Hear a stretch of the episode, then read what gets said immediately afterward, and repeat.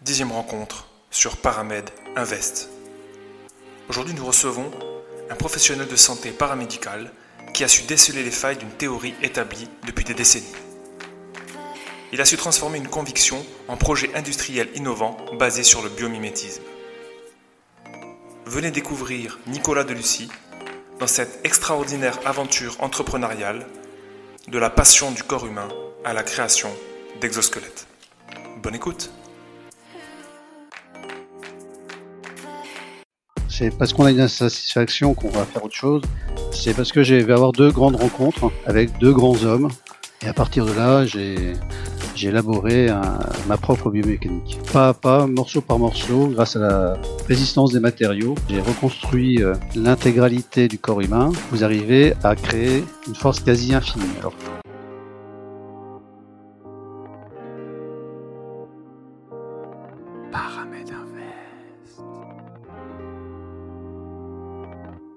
Voilà, mais bonsoir euh, Nicolas euh, Delucy, c'est comme ça qu'on prononce?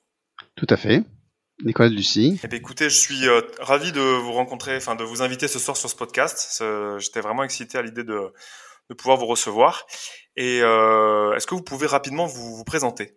Donc, euh, je suis Nicolas Lucie. Je suis, j'ai été pendant 25 ans kinésithérapeute et avant j'ai fait du génie civil.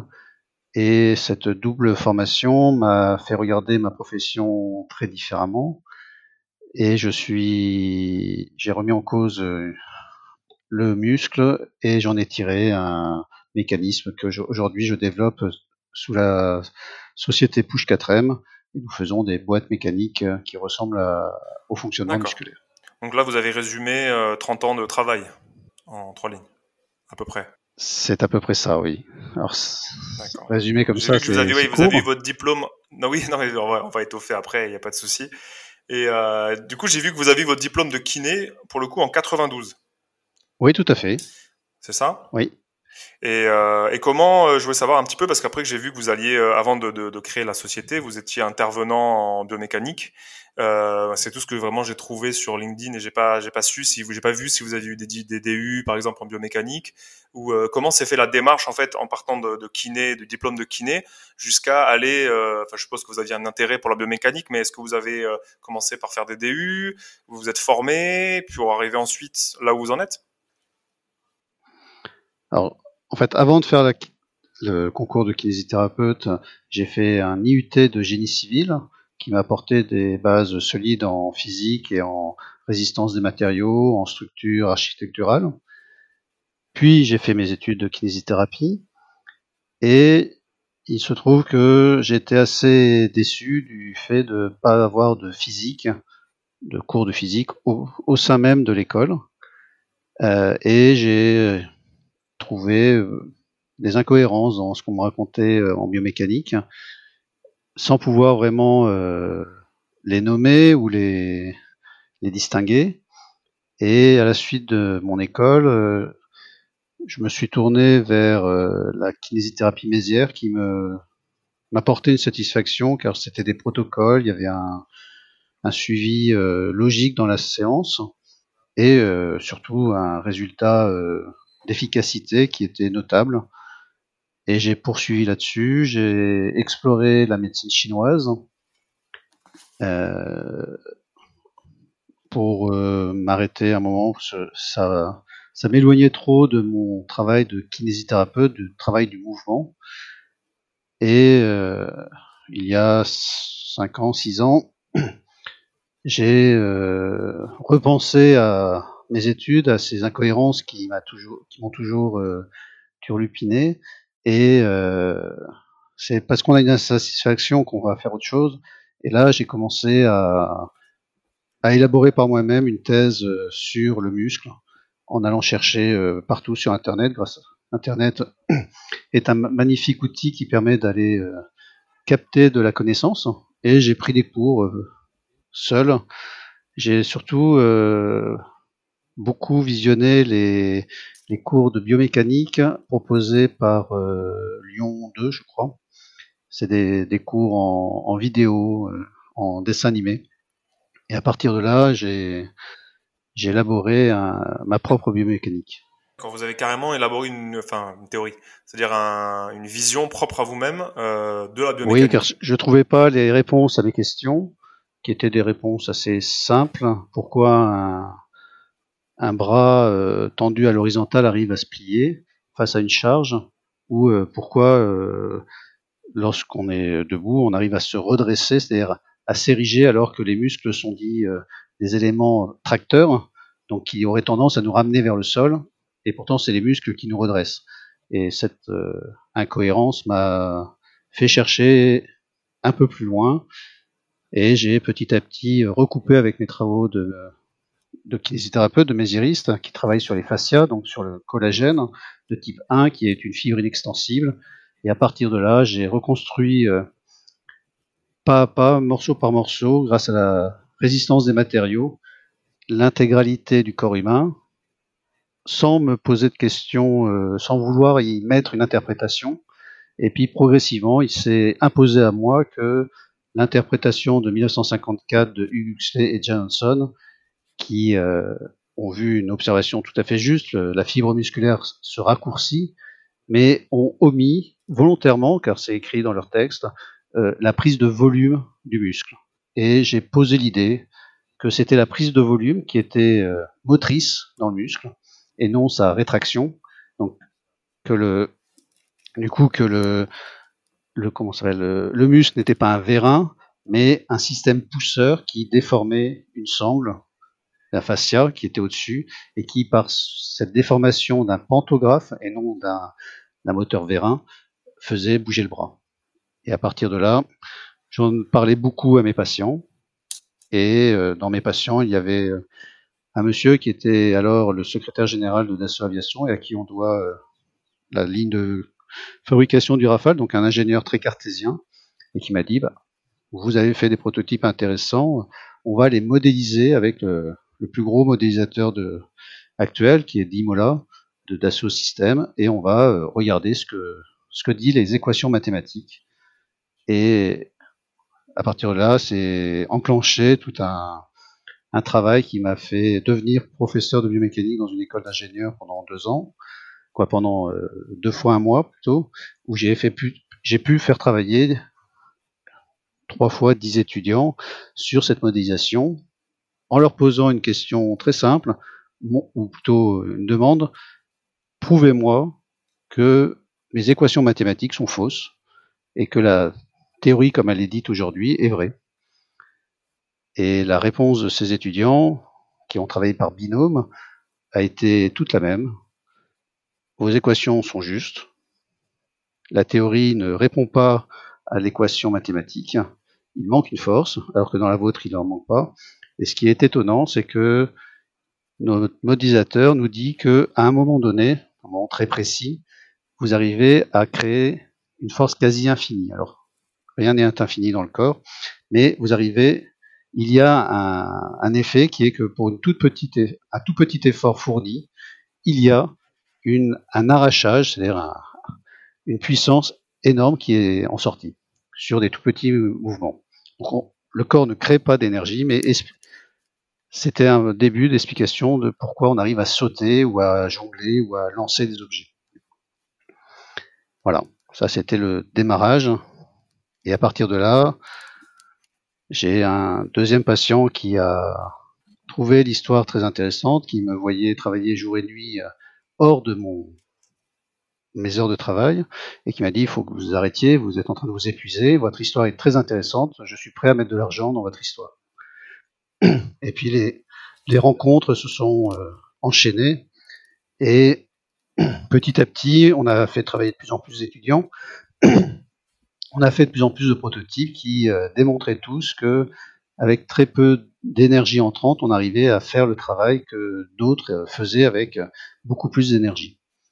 Alors, je répète une dernière fois, encore une fois plutôt, on ne crée pas d'énergie, mais le système musculaire est un système qui est extrêmement bien conçu, on aurait pu s'en douter, et il arrive à trouver une transformation énergétique différente des vérins, mais qui permet de d'éviter des pertes.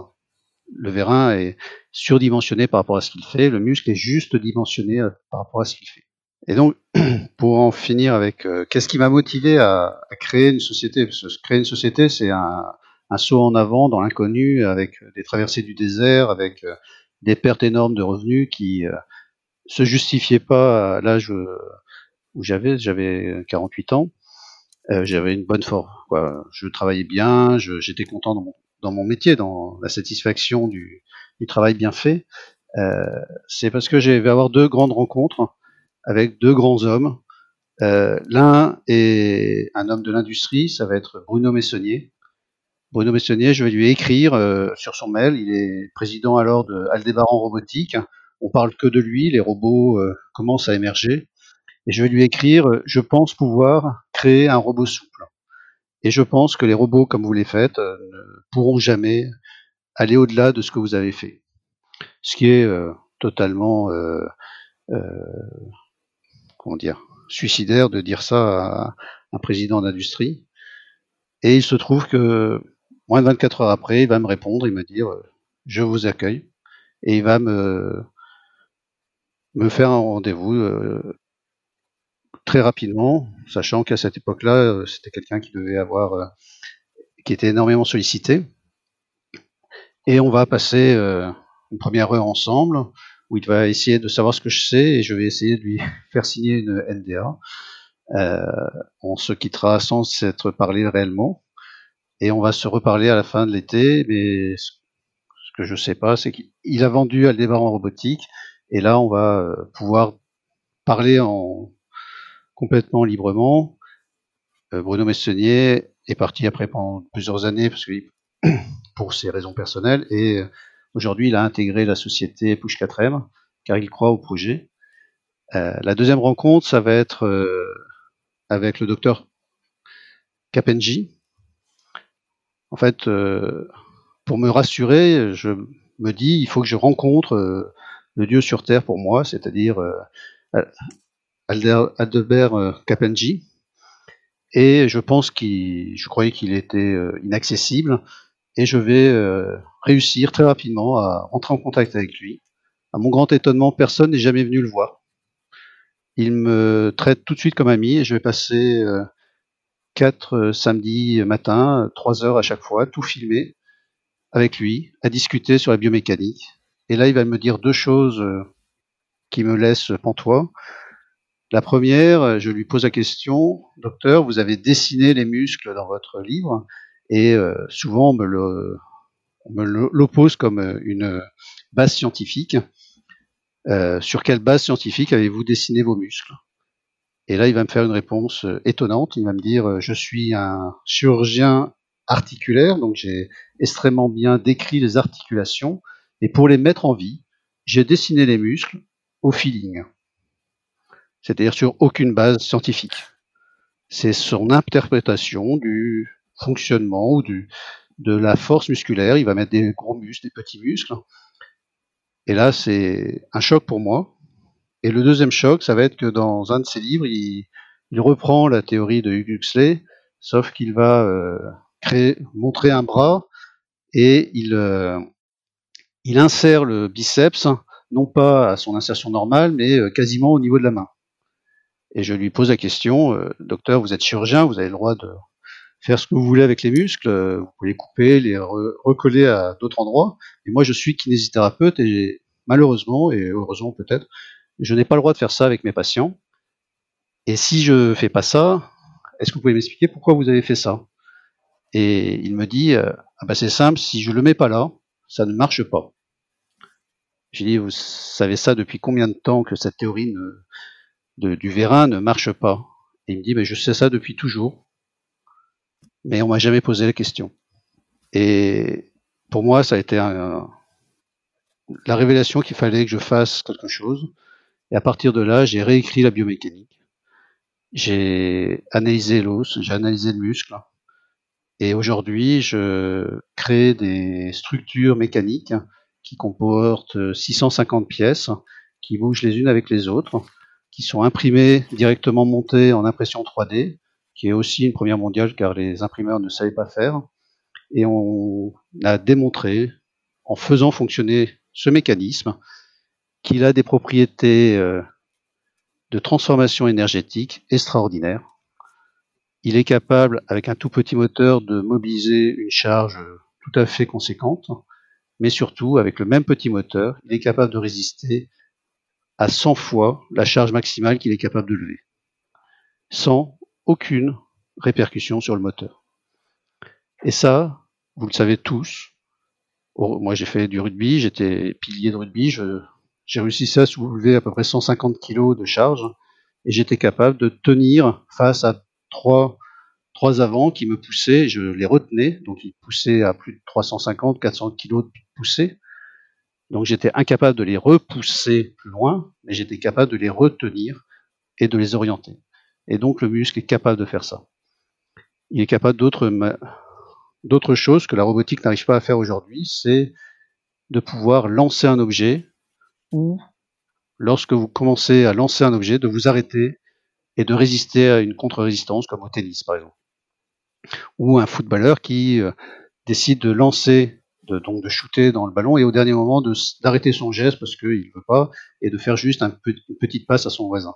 Et bien ça, c'est un, un mécanisme euh, très particulier que le muscle a en interne, en mécanique, et que aucune mécanique aujourd'hui euh, existante sur le marché n'arrive à faire, à part celle de Push 4M.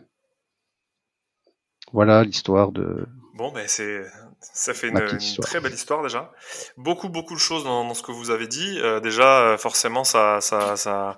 Moi, je me pose la question d'abord. Vous parlez, vous, vous parlez, et je me dis, mais euh, avec tout ce que vous avez découvert, donc vous avez pris l'orientation euh, bioméca et construction de, de, de, muscles artificiels et tout ça.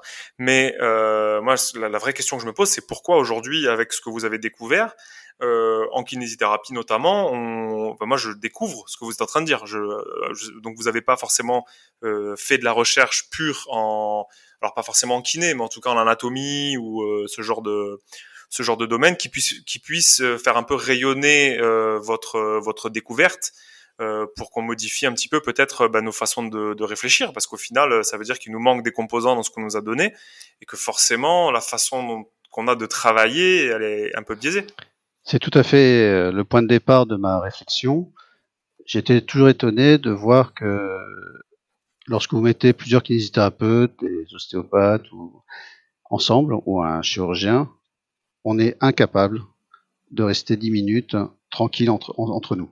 C'est-à-dire que très vite, on va euh, s'engueuler sur des points de théorie qui, chacun ayant sa théorie.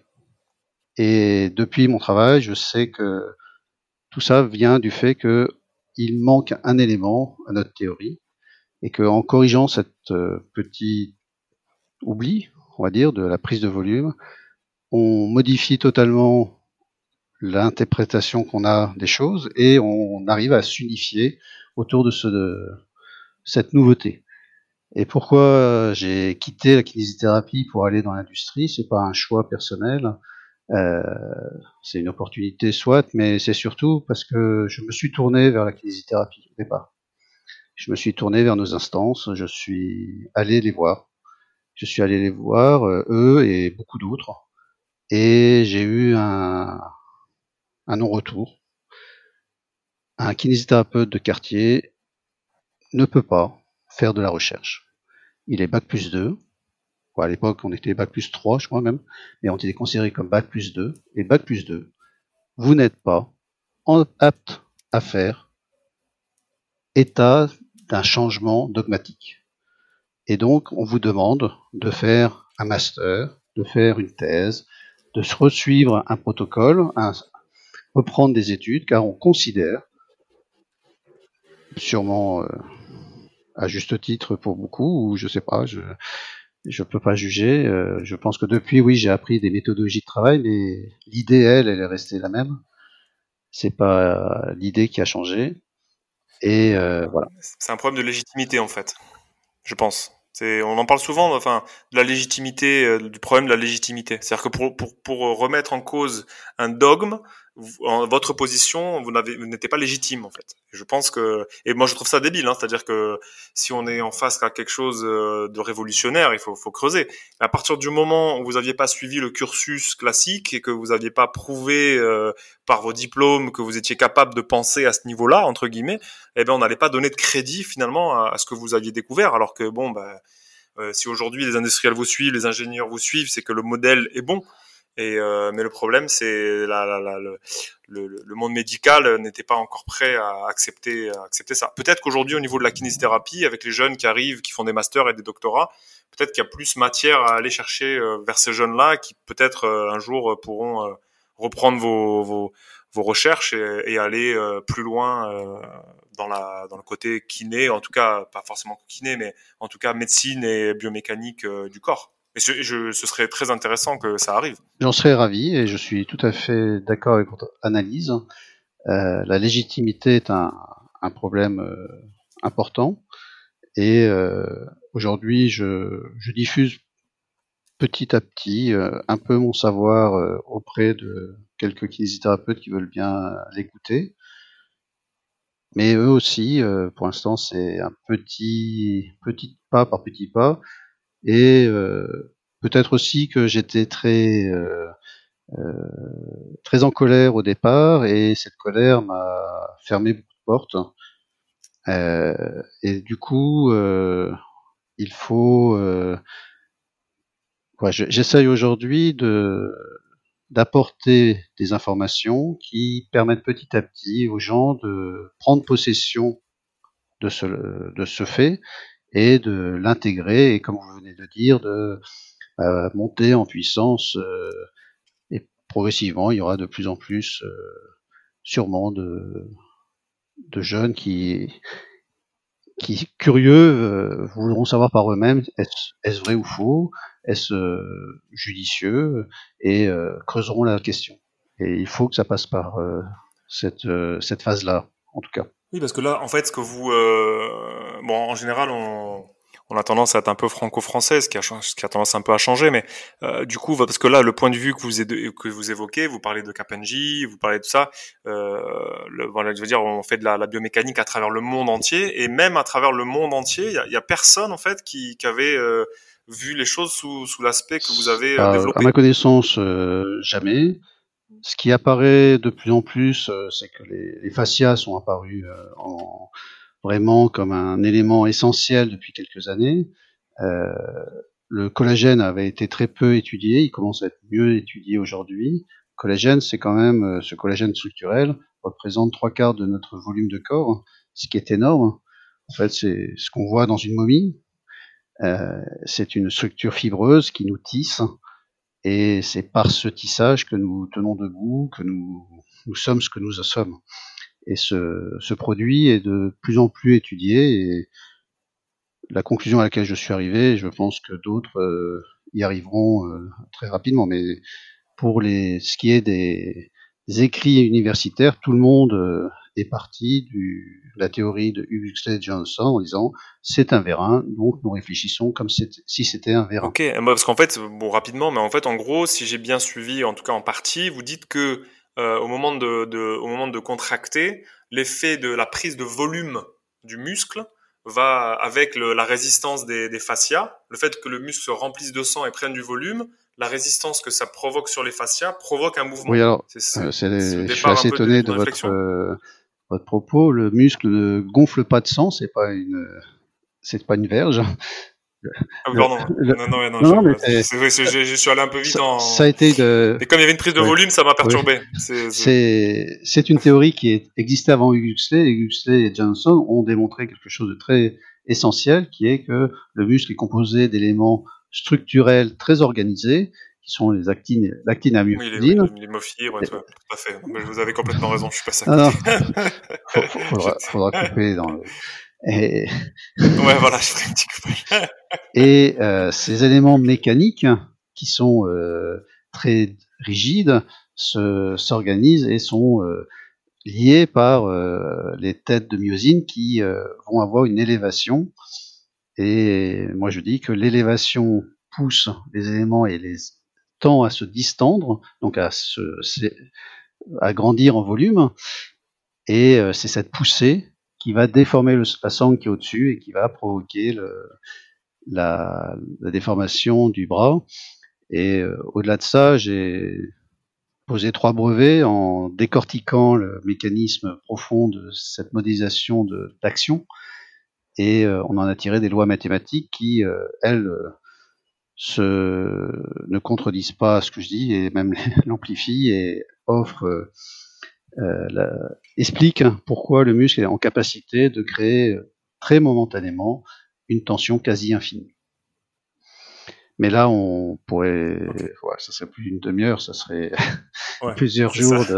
Non, non, on va pas, on va pas aller plus loin. C'était juste pour euh, pour me rendre compte. Non, non, mais c'est, c'est, moi, je trouve ça vraiment passionnant. Et là, comme ça, spontanément, euh, quel quel, euh, par rapport à votre expérience professionnelle en tant que soignant, en tant que kiné, en tant que mésiériste, moi j'ai fait aussi des formations en chaîne musculaire, ça c'est un peu les, les enfants euh, éloignés de, de Mézières. Euh, Qu'est-ce que vous vous pressentiriez euh, dans la dans la dans la pratique quelque part de, de, de la rééducation euh, par rapport aux muscles? Est-ce qu'il y a des choses qu'on fait aujourd'hui qu'en fait qui sont des aberrations par rapport à ce que vous vous proposez comme modèle? Alors il y a des exemples positif ou négatif, mais surtout la compréhension profonde du mécanisme musculaire entraîne une meilleure compréhension du geste de kinésithérapie et en explique l'intérêt et le, la pertinence.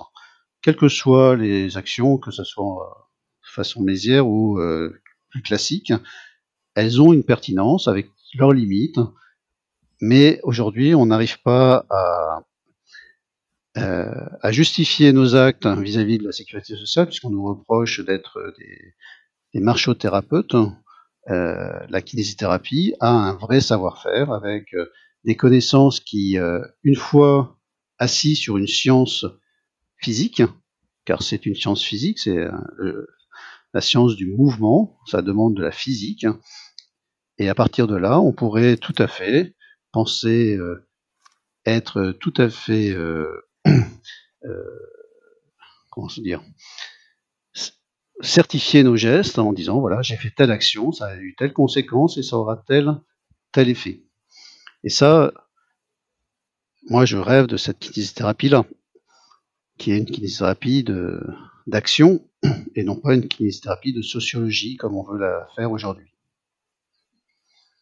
On ne peut pas baser une, un effet euh, d'efficacité sur nous avons été 200 à le faire et ça a été efficace. C'est faux. Une seule personne peut avoir un effet efficace et 1000 personnes peuvent répéter inlassablement un effet totalement nul. Et c'est pas parce qu'ils étaient 1000 qu'ils avaient raison. Et aujourd'hui, on essaie de d'imposer à la kinésithérapie une validation par la masse. Il faudrait déjà l'imposer par la science. D'accord. Quand vous dites par la masse, ça veut dire par les, les, les, euh, les études d'échelle avec beaucoup de, de, de cas C'est ça que vous voulez dire? Oui, tout à fait. Ou pas du tout? Petit... Ok, donc voilà, on est sur un modèle mathématique. Vous voulez dire qu'on est sur un modèle mathématique statistique? C'est-à-dire qu'on fait des, des, on fait des essais et en fait, c'est les mathématiques qui vont définir euh, statistiquement si ce qu'on fait est bon ou pas. Euh, alors que vous, vous diriez plutôt d'abord, essayons de modéliser quelque chose qui tienne la route scientifiquement et ensuite on pourra aller plus loin. Oui, tout à fait. Déjà, analysons euh, les efforts qu'on qu applique, les efforts qui sont restitués. Encore faut-il pouvoir les mettre aussi face à des efforts qui internes euh, corrects. Et à partir de là, on peut poser quelque chose de tout à fait scientifique dur. Mais bon, je vais vous donner une petite anecdote. J'ai fait 47 000 séances suivant un même protocole. Et dans ces 47 000 séances, j'ai testé plus de 10 000 personnes sur leur longueur de bras savoir si où était l'insertion du biceps. Et un chercheur en biomécanique m'a reproché que ma statistique était très peu fiable parce que je n'étais pas capable de nommer les 10 000 personnes. Ah d'accord. Et lui-même faisait des statistiques fiables sur 10 mesures sur 10 personnes. Parce qu'il connaissait les noms. Non, parce qu'il était docteur. Oui, voilà. ok. Écoutez, en tout cas, du coup, c'est vrai que quand on est dans cet environnement-là, euh, l'avantage, euh, je dirais, de l'entrepreneuriat, c'est qu'à un moment donné, l'entrepreneuriat, euh, il y a une, il y a une, comment dire, soit une validation, soit une sanction. C'est-à-dire qu'il n'y a pas de, il y a pas d'entre deux. C'est si vous êtes dans quelque chose de réel, si vous êtes dans quelque chose qui peut derrière avoir des débouchés euh, dans l'industrie, dans, dans quelque chose où ça intéresse des gens, parce que clairement ça règle un problème. On en parlait tout à l'heure. Là, d'un coup, euh, ce que vous proposez, si c'est quelque chose de, de, valable, là vous avez une validation. Vous n'avez pas besoin euh, d'être docteur ou pas. Non, vous avez proposé quelque chose, ça fonctionne. Donc on vous suit et on y va. Et c'est vrai que de ce point de vue-là, je vous comprends qu'au moment donné, à un moment donné, vous étiez face à un mur, vous êtes dit bon ben là, euh, là on va m'amener, là vous, voulez pas savoir euh, ce que j'ai à vous raconter, euh, et vous avez eu raison de mon point de vue d'aller de créer cette, cette, cette boîte, et vous verrez qu'à la fin, au final, quand vous aurez rayonné à travers cette, cette entreprise, à ce moment-là, on vous regardera différemment et on vous dira bah, peut-être qu'il avait raison finalement.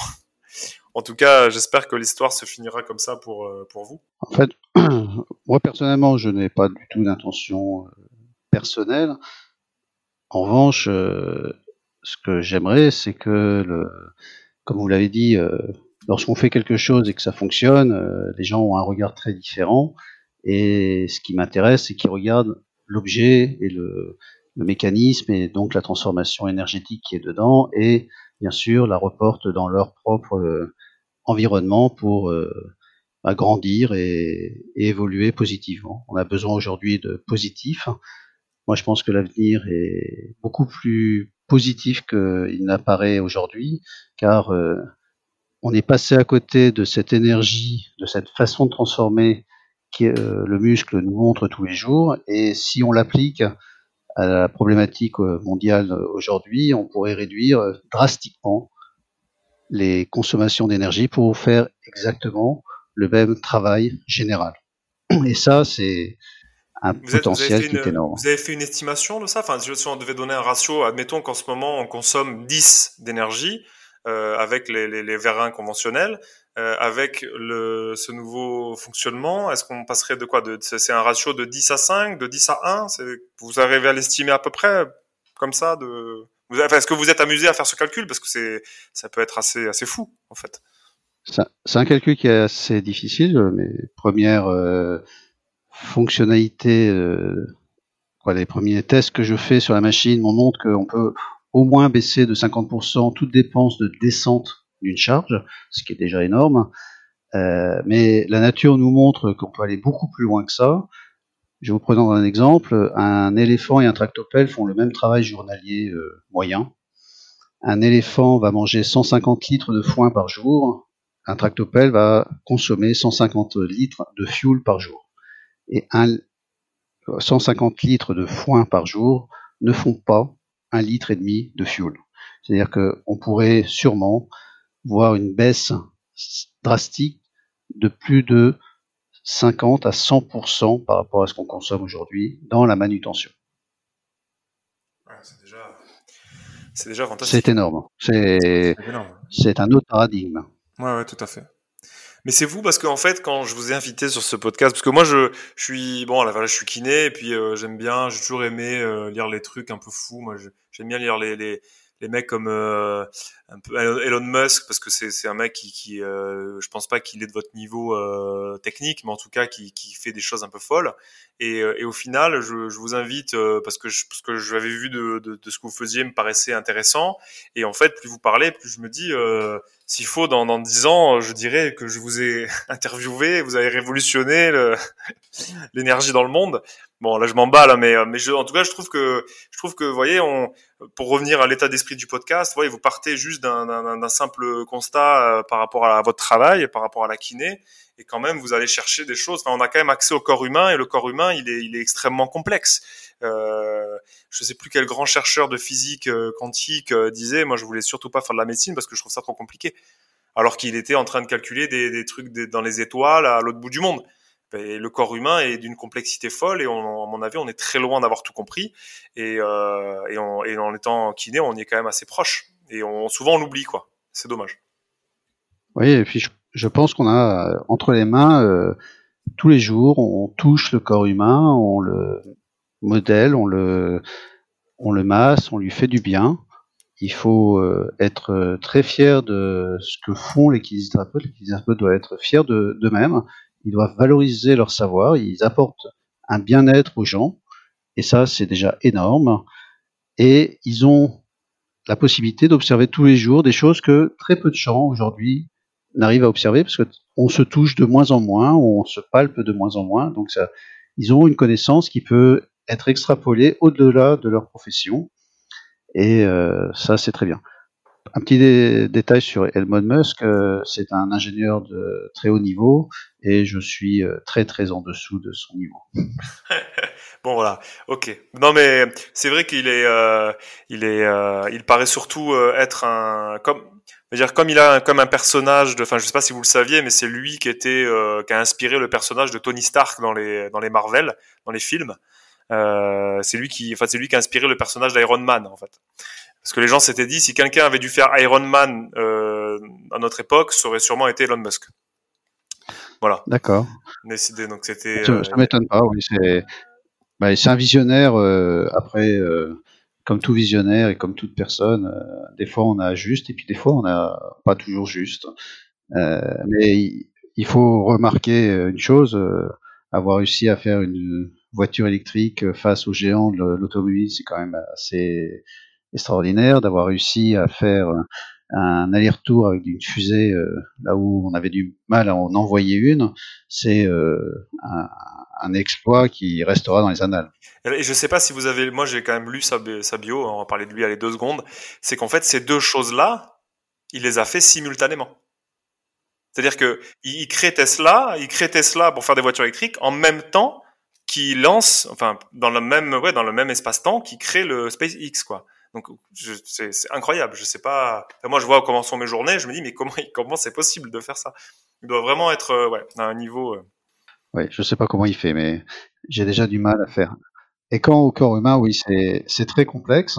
Et d'ailleurs, c'est tellement complexe que le simple calcul de des 650 pièces qui bougent les unes avec les autres, avec les plus gros euh, qu'on s'appelle modulateur de mathématiques, euh, est difficile. Et pour l'instant, euh, c'est une gageure qu'on va chercher à lever euh, prochainement. Mais c'est encore un point qui nous pose des problèmes, non pas de complexité de calcul initial, mais c'est le nombre de calculs à faire en même temps qui pose un énorme problème. Et pourtant, ça se passe tous les jours dans tous nos 650 muscles, de vous, de moi, des bébés et de tous les autres. C'est donc extraordinaire. Oui, oui, oui, tout à fait. Mais c'est vrai que sur le fascia, euh, j'avais, j'avais, euh, voilà, on commençait à en parler, euh, et, mais après, on n'arrivait pas finalement à, à, comprendre en fait comment ça fonctionnait vraiment. Et, et c'est, ça a l'air quand même d'être, enfin, quelque chose qui est, qui, comme vous l'avez dit, qui fait partie de plus de 80% de la, de la, structure globale de votre corps, forcément a un rôle à jouer qui qui peut pas être juste euh, c'est pas du béton ou c'est pas c'est pas des c'est pas des cordes qui sont posées là pour le plaisir quoi. Voilà. Ce n'est pas une décoration, ça c'est certain. Euh, le, le, fil de, de collagène, c'est 100 fois plus petit que le nylon et c'est 100 fois plus résistant. Et c'est considéré comme inextensible. Ça, c'est, euh, vous trouvez beaucoup de thèses qui ont étudié ça. Donc, il a été testé euh, avec des machines de traction. Et c'est euh, un, un, fil qui est, mais c'est inextensible. Inextensible, ça veut dire que quand vous tirez d'un endroit, vous avez automatiquement la répercussion de votre action à n'importe quel endroit de ce même fil. Et ça, c'est un miracle euh, très intéressant en mathématiques et en physique. D'accord. Et du coup, je veux dire, ça, fait des, c'est, euh, je, moi, je suis assez, assez, euh, parce que les mathématiques, c'est, c'est, c'est pas évident à, appréhender euh, enfin, je veux dire, dans, votre équipe aujourd'hui, chez Push for Man, c'est quels sont le, le, le poste le, le, là où il y en a le, plus? Enfin, vous avez sûrement un. Comment voilà. En fait, la question c'était comment s'organise Push Push. Je prononce bien Push c'est ça? Push for Man. Non, Push for M. Push for M, pardon. Oui, c'était. Bon, mais Push for Man, pourquoi pas Ouais, c'était pas loin. Ça aurait pu. En tout cas, ça aurait pu. Ça aurait pu. Euh, pousser oui, pour l'homme, c'est bien. Et euh, je sais plus, je me suis perdu. Attends, ça j'ai retrouvé. Du coup, euh, vous avez un centre de ressources, ressources humaines, euh, enfin pas ressources humaines, euh, ressources et développement, et en même temps vous commercialisez une partie? Vous avez réussi à, ou vous êtes encore dans la, dans la, dans la recherche pure Alors aujourd'hui, en recherche, on est ce qu'on appelle en TRL4, c'est-à-dire que l'on a fait euh, un démonstrateur qui est potentiellement euh, imprimable et donc fabricable en série et qui démontre des qualités particulières et très intéressantes du système et qui, en laboratoire, peut faire une levée de charge et une descente de charge successive. Donc voilà où on en est. On va passer euh, très rapidement en TRL9 et jusqu'à aujourd'hui, euh, en fonction des fonds qu'on avait, on faisait travailler des étudiants, on faisait travailler des ingénieurs indépendants, euh, on, se débrouillait comme toutes les startups hein, et la société était tournée autour de, moi et de, de, quelques personnes qui venaient, qui sont passées autour de moi et de mes 17 associés qui me soutiennent énormément. Et aujourd'hui, on est en train de se structurer et on va faire grandir la société, euh, intégrer des ingénieurs euh, de très haut niveau pour euh, poser la phase suivante, qui est une phase d'ingénierie, où là, ça dépasse largement mes compétences, c'est-à-dire de TRL 4 à TRL 9. C'est, vous avez eu l'idée qui, que vous alliez faire du son en mettant en, faisant vibrer une, feuille de papier, c'est un haut-parleur, et maintenant il faut faire un iPhone. Et donc euh, entre la feuille de papier et l'iPhone, bah, il y a, un petit gap. Un travail. oui, et puis il y a des gens qui sont extrêmement bien formés pour ça. Euh, ça s'appelle des ingénieurs d'ailleurs. Euh, c'est leur métier, c'est leur, leur compétence. Il y a beaucoup de pôles d'universitaires qui viennent accompagner pour ça. Et donc, on est en train de monter en puissance, monter en financement, parce que ça coûte relativement cher. Du coup, euh, du, du, point de vue financement, vous en êtes où là? Vous êtes sur une série A? Enfin, si on parle en termes de comme fonctionnent les, les, startups un petit peu, vous avez, vous en êtes où en termes de recherche de financement? Vous avez euh, fait des levées de fonds régulières ou, c'est toujours les mêmes associés qui remettent au pot? Jusqu'à présent, ce sont mes associés qui ont financé euh, Push 4M sur, quatre étapes. Et aujourd'hui, on est sur du financement public qui vient nous soutenir et on va maintenant aller vers du financement euh, d'appel de fonds, quoi. des fonds d'amorçage, qu'on appelle des fonds d'amorçage, euh, c'est des fonds qui, euh, je crois que c'est série A, comme vous dites tout à l'heure, euh, qui vont venir, voilà, qui vont abonder avec beaucoup, quoi. On espère leur expliquer qu'il faut mettre beaucoup d'argent et qu'ils vont en récupérer encore plus. c'est tout le travail qu'on fait actuellement. Et aujourd'hui, on est à Biomimespo, Expo, c'est un salon qui devait se tenir à la Villette et qui malheureusement euh, s'est tenu euh, toute la semaine, jusqu'à demain d'ailleurs, euh, sous une forme de vidéo qui va permettre de, de relancer ces vidéos tout au long des semaines à venir. vous pourrez revoir ces vidéos. Et j'encourage beaucoup les gens à aller voir parce que le biomimétisme, c'est un, c'est ce que j'ai fait sans le savoir, mais euh, c'est une science qui est en train d'évoluer, de devenir une vraie science, et qui euh, offre la possibilité à des kinésithérapeutes, entre autres, de porter leurs connaissances à d'autres personnes. Le biomimétisme, la base du biomimétisme, c'est vraiment un travail très transversal. C'est-à-dire, on va chercher des compétences euh, très loin de son domaine pour les unir à son domaine et en faire une nouveauté. Et on va aller chercher des gens qui sont capables d'observer le vivant. Et un kinésithérapeute est quelqu'un qui observe le vivant.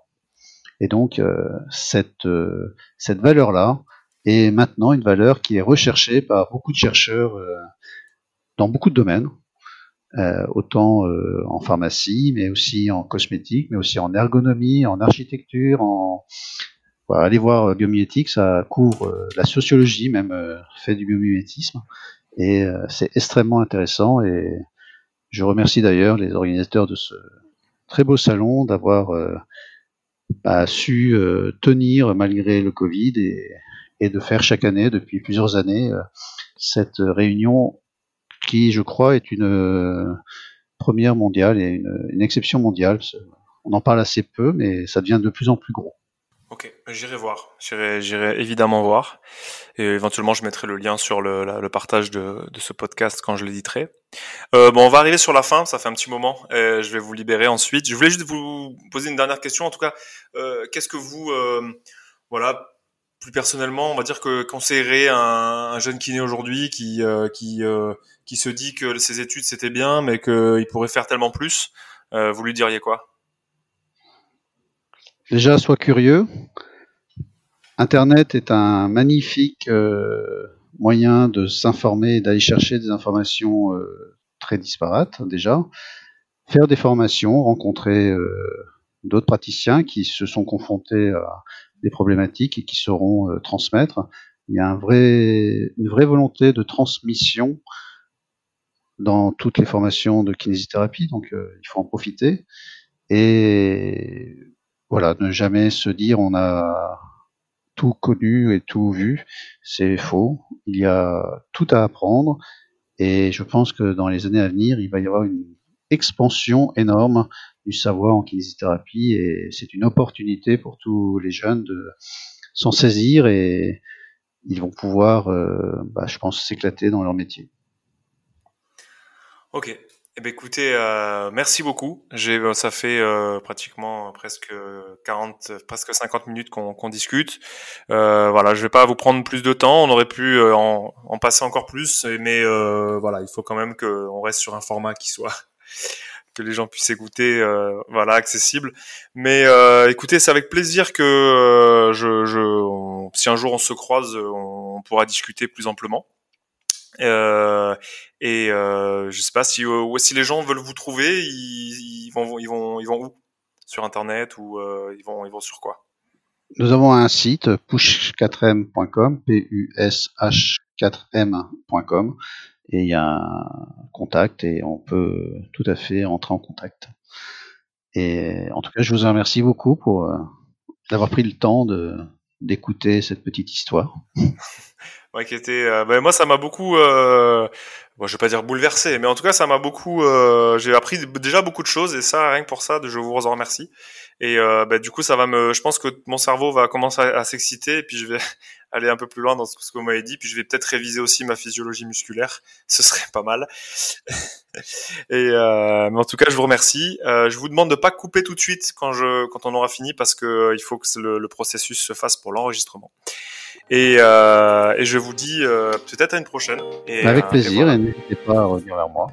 Ok, très bien. Mais bonne soirée. À vous aussi, merci. Merci d'avoir écouté cet épisode jusqu'au bout. N'hésitez pas à commenter, à laisser 5 étoiles et même à le partager. Mais surtout, si vraiment ça vous a plu, n'hésitez pas à vous abonner ou à nous rejoindre sur paramèdinvest.com pour avoir toutes les news, les infos et tout le reste. À bientôt!